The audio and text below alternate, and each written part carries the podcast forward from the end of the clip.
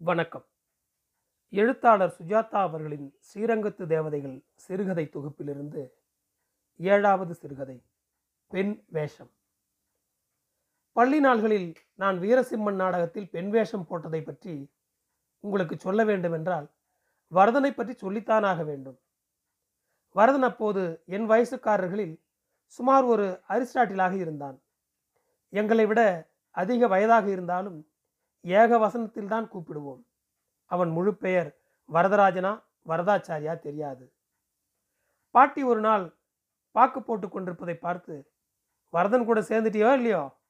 உருப்பட மாட்டேன் இன்னைக்கு பாக்கு போட்டுப்பே நாளைக்கு புகையில நாளான்னைக்கு ஏதோ ஒரு தெருவுக்கு போவேன் என்று திட்டி விசிறி கட்டையால் அடித்தாள்.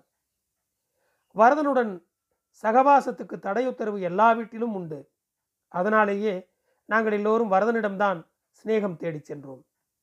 அவனிடம் சிறுவர்களுக்கும் அவனுக்கு சிறுவர்களிடமும் ஒரு கவர்ச்சி இருந்தது.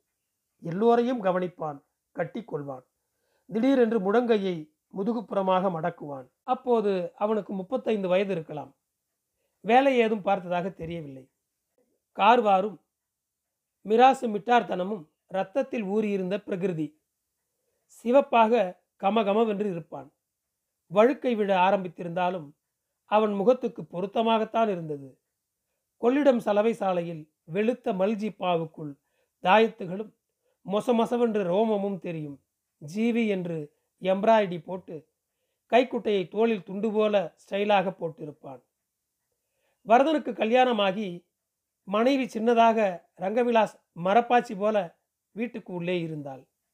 அவளை நான் அதிகம் பார்த்ததில்லை.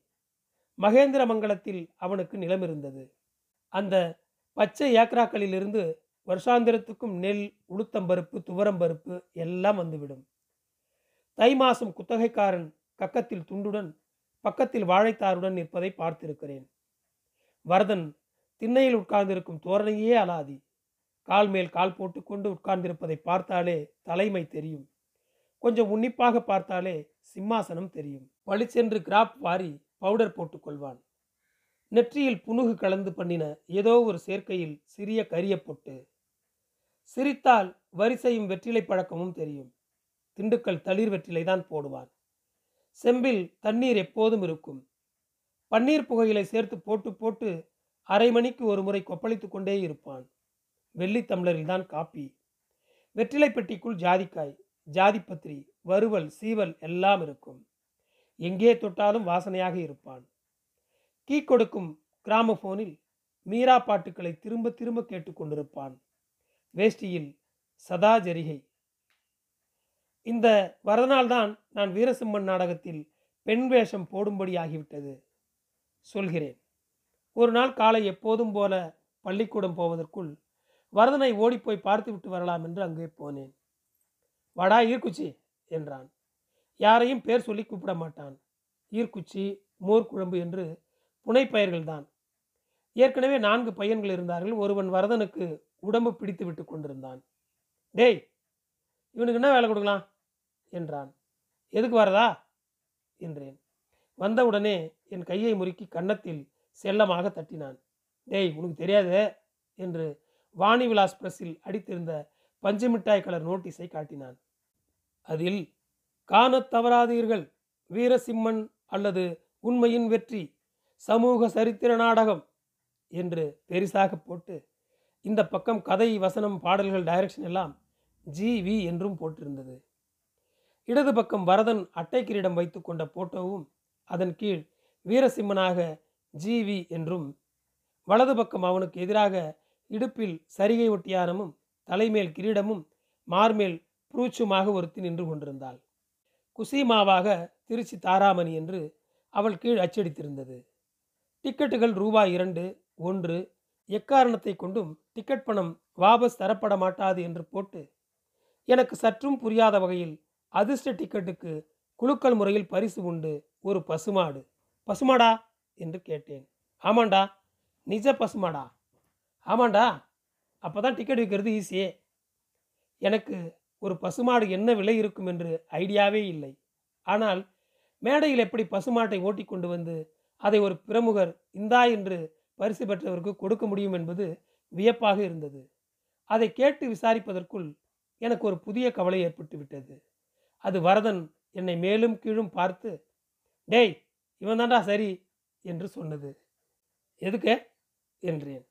ஒன்றுமில்ல ட்ராமாவில் ஒரு சின்ன பாட்டு. என்ன பாட்டு? என்றேன் பதறிப்போய். வீரசிம்மனுக்கு விசிறதுக்கு ஒரு சேடி வேணும். சேடின்னா பொம்மநாட்டியா ஆமாம் ஏய் ஏய் அவனை போய் பிடிங்கடா. கேவி ஓடி வந்து என்னை பிடித்து இழுத்து வந்தான். வேஷம்னா உடனே ஓடுறியே. இதப்பா இவன் தான் சேவகன். இவன் சேனாதிபதி. தாராமணி வரா. நான் இருக்கேன். உனக்கு சின்ன பாட்டு. இதுக்கு என்ன தயக்கம்? வரதா? நான் வரல. எனக்கு தெரியாது. எனக்கு பேச வராது. பேசுகிற பாட்டு இல்லை. ராஜா பக்கத்தில் நின்றுக்கிட்டு விசிறணும். ஒரு வார்த்தை வசனம் கூட கிடையாது. இவனுக்கெல்லாம் எத்தனை வசனம் தெரியுமா? என்னடா? என்று அம்பியை கேட்டதும் அவன் கடகடவென்று ஈதிப்படி இருக்க நீர் எப்படி? எம் நாட்டின் மேல் படையெடுக்கப் போம்? என்றான். எனக்கு என்னவோ செய்தது. ஆறாம் வகுப்பில் இருந்தபோது பாரதியார் வேஷம் போட்டு தலைப்பாகை உருண்டது ஞாபகம் வந்தது. எனக்கு ஸ்டேஜ் மேடை என்றாலே உதரும். முழங்காலுக்கு கீழ் பஞ்சு சேர்ந்து கொள்ளும். இல்லை வரதா வேண்டாம் வேண்டாம் நான் மாட்டேன். நீ வேறு எது வேணா சொல்லு. வீடு வீடாக போய். மாமி மாமியாக போய் பசுமாடு ஃபஸ்ட்டு ப்ரைஸ்னு சொல்லி டிக்கெட் விற்கிறான் நோட்டீஸ் ஓட்டுறேன். டிக்கெட் விற்கிறத பற்றி எனக்கு கவலையே இல்லைடா. நடிக்கிறதுல தான் ஆள் குறையிறது. அதெல்லாம் பேசப்படாது. புதன்கிழமை ரிகர்சலுக்கு வந்துடுற. தெரியுமோ இல்லையா? அப்புறம் இங்கே வாடா என்று தனியாக அழைத்து தன் பிரம்மாஸ்திரத்தை உபயோகித்தான் ரகசியமாக. உனக்கு பார்க்கணுமா இல்லையா? என்றான். எதை? கேட்குறத பாரு. அன்னைக்கு பார்க்கல? பாத்தியா? கேட்குற போதே மூஞ்செல்லாம் ஜிவ்வுன்னு சிவந்துருதே. நீ இந்த பாட்டு மட்டும் பண்ணிடு ஸ்டேஜ் ஓரத்தில் இருந்துட்டு விசிறணும். எல்லாத்தையும் காட்டிடுறேன். விசிறாமே ராஜா இருக்கக்கூடாதா? கதைக்கு ஒத்து வராதே. அவன் சிற்றரசன் இல்லையே. நீ தான் கதை எழுதியிருக்கிற. மாத்திரான். என்றதற்கு நீ போடா. உனக்கு சாயங்காலம் வா காட்டுறான். என்றான். காட்டுறேன் என்று சொன்னது அவனிடம் மிடில் ஈஸ்டில் இருந்தபோது அவன் மாமாவோ யாரோ அனுப்பி வைத்த பிரித்தியோக படங்கள் தான் எனக்கு சில சாம்பிள் காட்டியிருக்கிறான். அதில் வெள்ளைக்கார ஆண்களும் பெண்களும் விதவிதமாக கெட்ட காரியங்கள் செய்து கொண்டிருந்தார்கள். சின்ன சின்னதாக கையகலத்துக்கு போட்டோ படங்கள். சில படங்களில் இரண்டு பேர் தான் இருந்தார்கள். சிலவற்றில் கூட்டமாக இருந்தது. அந்த போட்டோக்களின் முழு விவரங்கள் இப்போது எனக்கு ஞாபகம் இல்லை ஆனால் விதிவிலக்கில்லாமல் எல்லோரும் பூட்ஸும் சாக்ஸும் போட்டிருந்தது தெளிவாக நினைவிருக்கிறது. பூட்ஸ் சாக்ஸ் வேறு எதுவும் கிடையாது. எப்படி பூட்ஸை கழற்றாமல் மற்றவற்றை கழற்றி இருக்க முடியும் என்பது எனக்கு ரொம்ப நாளாகவே சந்தேகம். தலைவழியாடா என்று சொல்லி வரதன் காட்டியது ஒரு சில படங்களே. அந்த மாதிரி நூறு இருக்கிறதாகவும் அதை காட்டுகிறேன் காட்டுகிறேன் என்றும் என்னை வேலை வாங்கி விடுவான். நீ எவ்வளவு வேகமாக ஓடுவ? என்றான். ஏன்? ஓடிப்போய் டிபிஜி கடையில் போய் ஒரு பொட்டலம் பன்னீர் புகையில வாங்கிட்டு வந்துடு என்ன? நான் புகையில வாங்கிட்டு வரேன். என்னை ட்ராமாவிலேருந்து விட்டுறியா? நீ போய் வாங்கிட்டு வாயேன் முப்பது செகண்டுக்குள்ளே வா உன்னை விட்டுறேன் என்றான். நான் தலை தெறிக்க நாக்கு உளர தேர்முட்டிக்கு ஓடினேன். டிபிஜி எப்போதும் போல் தனக்குள்ளே பேசி கொண்டிருந்தான். டிபிஜி கடை ரங்கன் கடைக்கு எதிர்த்தாறு போல் இருக்கும். மளிகை சாமான்கள் வெற்றிலை பாக்கு சிகரெட் வகையாராக்கள் பாடப்புத்தகங்கள் காப்பி பொடி ரப்பர் பந்து எல்லாம் கலந்து கட்டி விற்கும் ஒரு வகையான டிபார்ட்மெண்ட் ஸ்டோர். டிபிஜி உட்கார மாட்டான். எப்போதும் நின்று கொண்டுதான் இருப்பான். இதன் காரணத்தை பற்றி அபிப்பிராய பேதம் இருந்தது. ஒரு தடவை வரதன் கேட்கச் சொல்லி டிபிஜி உட்காரு என்று சொல்லிவிட்டேன். பலேரென்று கன்னத்தில் அறைந்து விட்டான். அதற்கு காரணம் எனக்கு இதுவரை புரியவில்லை. இன்றைக்கு டிபிசி அறைகிற முடியில் இல்லை. என்ன தம்பி?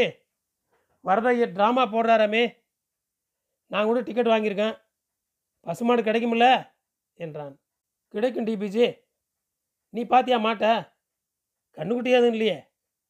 இல்லை என்று சொல்லிவிட்டு அவசரத்தில் ஓடி வந்து வரதனிடம் புகையிலை பொட்டலத்தை கொடுத்து இப்போ என்னை விட்டு வரதா? என்றேன். எங்க? நாற்பத்தெட்டு செகண்ட் ஆயிடுதே என்று தன் வாட்சை பார்த்து சொல்லி புதன்கிழமை வந்துவிடு என்று சொன்னான். இதை பாரா உன் கேர்ள் ஃப்ரெண்டு என்னடி நீ எச்மி பொண்ணு தானே? உங்கள் அம்மா விசாரிச்சா சொல்கிறியா தாவணி போட்டுருக்கையா என்று பள்ளிக்கூடம் போய் கொண்டிருந்த கமலியின் கன்னத்துக்கில்ல அவள் போங்க மாமா என்று ஓடினாள். இவ அம்மாவை நான் மொட்டை மாடில் சொல்லி சொல்லி என்று வரதன் ஏதோ ஆரம்பிக்க எனக்கு ஸ்கூலுக்கு நேரமாகி விட்டதால் புறப்பட்டு விட்டேன். தேசிகர் கிளாஸில் எல்லாம் வயிற்றை சங்கடம் பண்ணியது. எப்படியாவது டிராமாவிலிருந்து தப்பித்து விட வேண்டும். பாட்டி கேட்டால் கொன்று போட்டு விடுவாள். புதன்கிழமை ரிகல்சருக்கு என்னை அழைத்து போக டான் என்று வேம்பன் வந்து விட்டான். நான் கொல்லைப்புறம் சந்தில் போயிருந்தேன். பாட்டி எதுக்குடா அழைச்சிட்டு போறே? என்றதற்கு கோவிலுக்கு பாட்டி பெருமாள் சேவிக்க என்று சொல்வது கேட்டது. புறக்கடைக்கே வந்து டேய் என்ன எது ஒளிஞ்சிட்டு இருக்க? வரதனுக்கு தெரிஞ்சா டின் கட்டிடுவான் உனக்காக தான் காத்துட்டு எல்லாரும்? வந்துரு என்றான். மாமியார் வீட்டுக்கு போகும் குரங்கு போல அவன் பின் சென்றேன். வரதன் வீட்டு மாடியில் எல்லாரும் கூடியிருந்தார்கள்.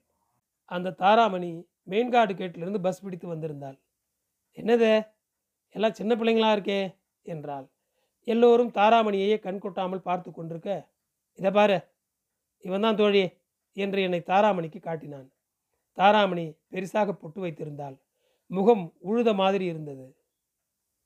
பொட்டை பிள்ளை போல தான் இருக்குது. சரிதான். என்ன வருது? இந்த பேரை மாத்திரேன். என்னது?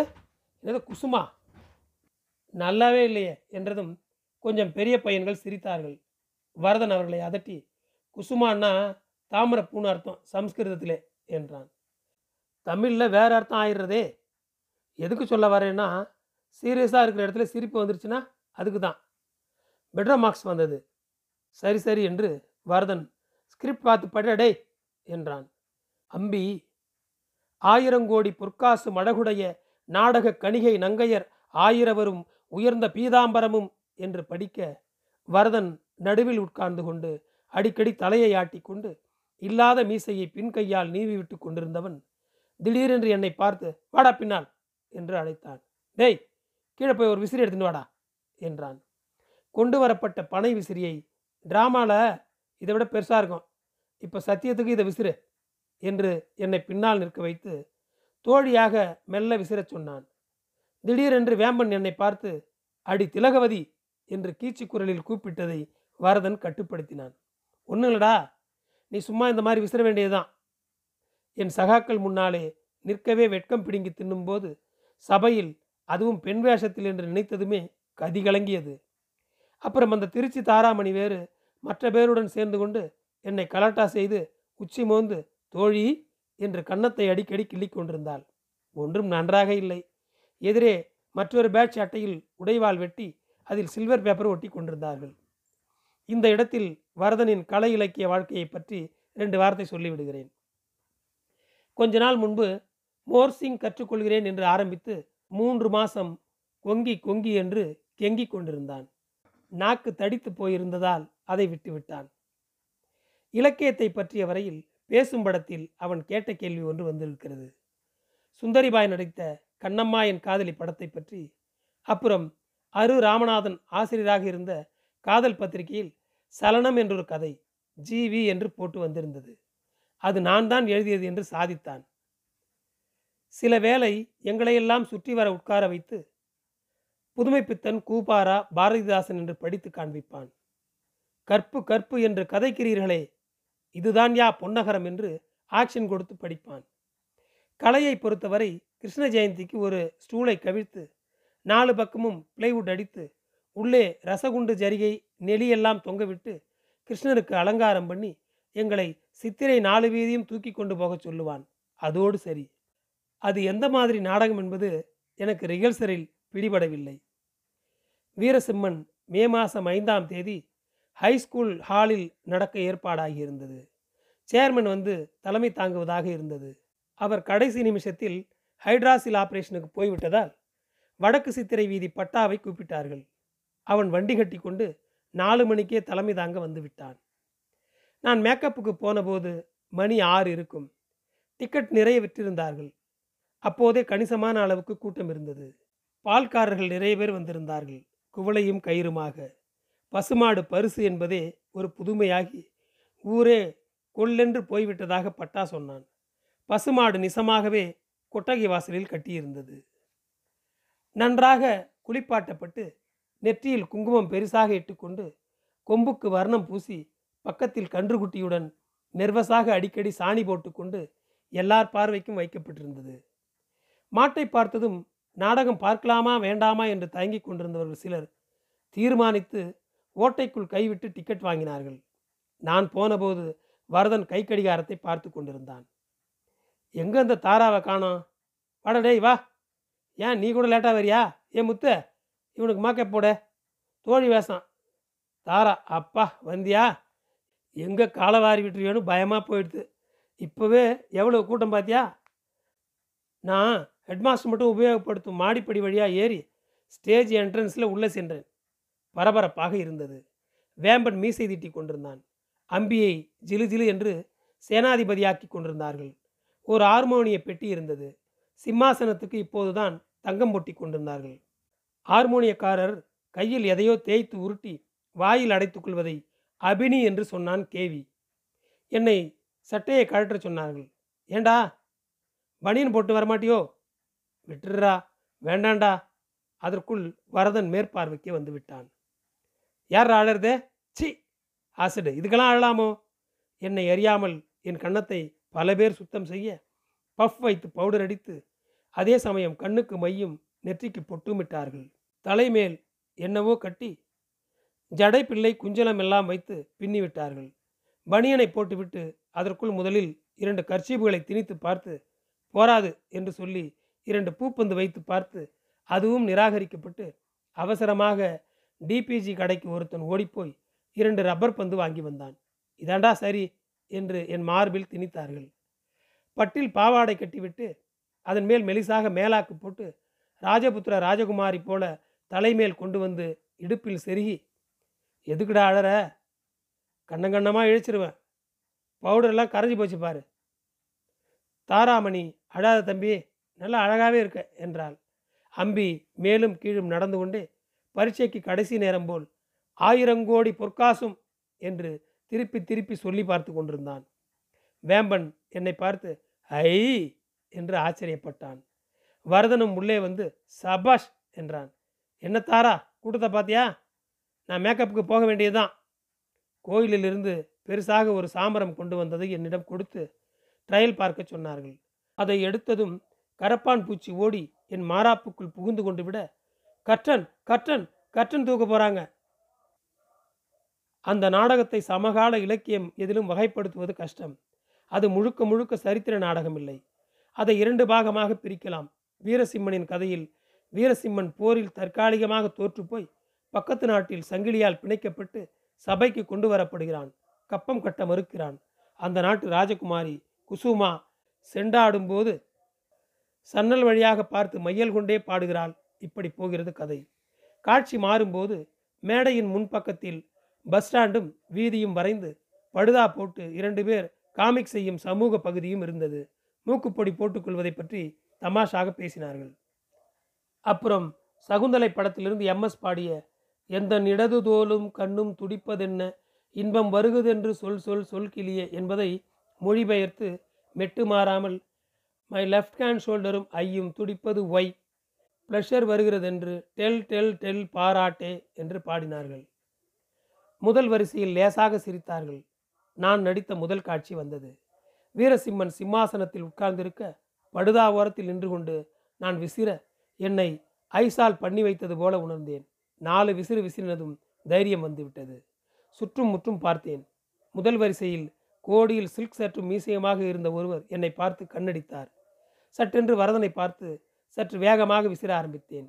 திடீரென்று கொட்டகை பூரா விசில் கேட்க நான் என்ன ஏது என்று தெரியாமல் வரதன் என்னை ஏன் முறைக்கிறான் என்று தெரியாமல் இன்னும் பலமாக விசிற வேம்பனுக்கு பாட்டு இல்லாததால் என்னிடம் சைடாக இழுத்து மேலாடை விலகி இருப்பதை சரி பண்ண அனுப்பினார்.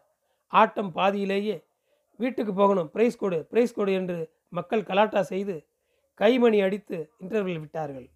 நான் திரை வழியாக சற்றே எட்டி பார்த்தபோது அந்த சில்காசாமி மறுபடி கண்ணடித்தார். பிரம்பு நாற்காலி போட்டு பட்டாவை உட்கார வைத்து ஒரு தகர பெட்டிக்குள்ளிருந்து குலுக்கி மூணு எட்டு நாலு ஆறு என்று நம்பர் சொன்னார்கள். உடனே சபையோரிலிருந்து ரங்கசாமி எழுந்து வந்து டிக்கெட் எண்ணுது என்று சொல்லி ஓடி வர முன்வரிசையில் தகர நாற்காலிகளை நகர்த்தி பசுமாடு வர வழி பண்ண அது உள்ளே நுழைய மறுத்ததால் கதவருகிலேயே பரிசளிப்பு விழா நடைபெற்றது. அந்த நாடகம் முற்று பெறவில்லை திடீரென்று வெளியே ரகலை நான் கிரீன் ரூம் ஜன்னல் வழியாக எட்டி பார்த்தபோது கீழ் வரும் உடையாடல். என்ன ரங்கசாமி? இதே மாதிரி காராம்பஸ் உங்கள்கிட்ட ஒன்று இருக்குதுல்ல? கிட்டத்தட்ட இதே மாதிரி தான் இல்லை. இதே தான் போல இருக்கு. தேமல் கூட சரியாக இருக்கு. கண்ணுக்குட்டி கூட அதே கலர் தான். ரங்கசாமி உண்மை என்ன? சொல்லு விஷயத்த அது வந்துங்க ரெண்டு பசும் ரெட்டை. இருவரதா நீ என்னவோ ஏய்க்கிறேன்னு தோணுது. ரங்கசாமி தனியாக வாரியா? ரங்கசாமியின் கழுத்தை சுற்றி சவுக்கத்தை போட்டு முறுக்கி தனியாக அழைத்துச் சென்றதில் அவன் எல்லாவற்றையும் கக்கிவிட்டதாக தெரிந்தது.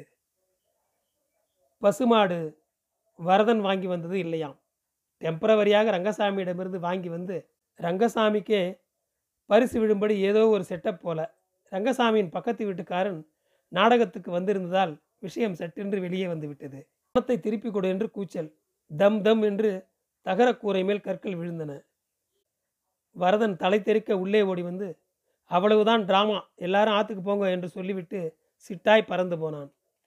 எனக்கு பனியனையோ பந்தையோ கழற்ற சமயம் இல்லாமல் பாவாடையுடன் ஓடினேன். குறுக்கே சில்காசாமி மேடைக்கு வந்து என்னை தடுத்து வாக்கண்ணு என்றார். சார் நான் பையன் சார் பையன் சார் என்று சொல்லிக்கொண்டே மாடிப்படியில் சரிந்து இறங்கி ஓடி கொள்ளிடம் ரோடு வழியாக வேஷத்தை துறந்து இருட்டில் வீட்டுக்கு வந்து சேர்ந்தபோது மணி பதினொன்று. பாட்டி இதோ நாளைக்கே உங்கள் அப்பாவுக்கு லெட்டர் போடுறேன் என்று கொதித்தாள். மறுநாள் வரதனை வீட்டில் காணவில்லை. மகேந்திரமங்கலம் போயிருக்கிறதாக சொன்னார்கள்.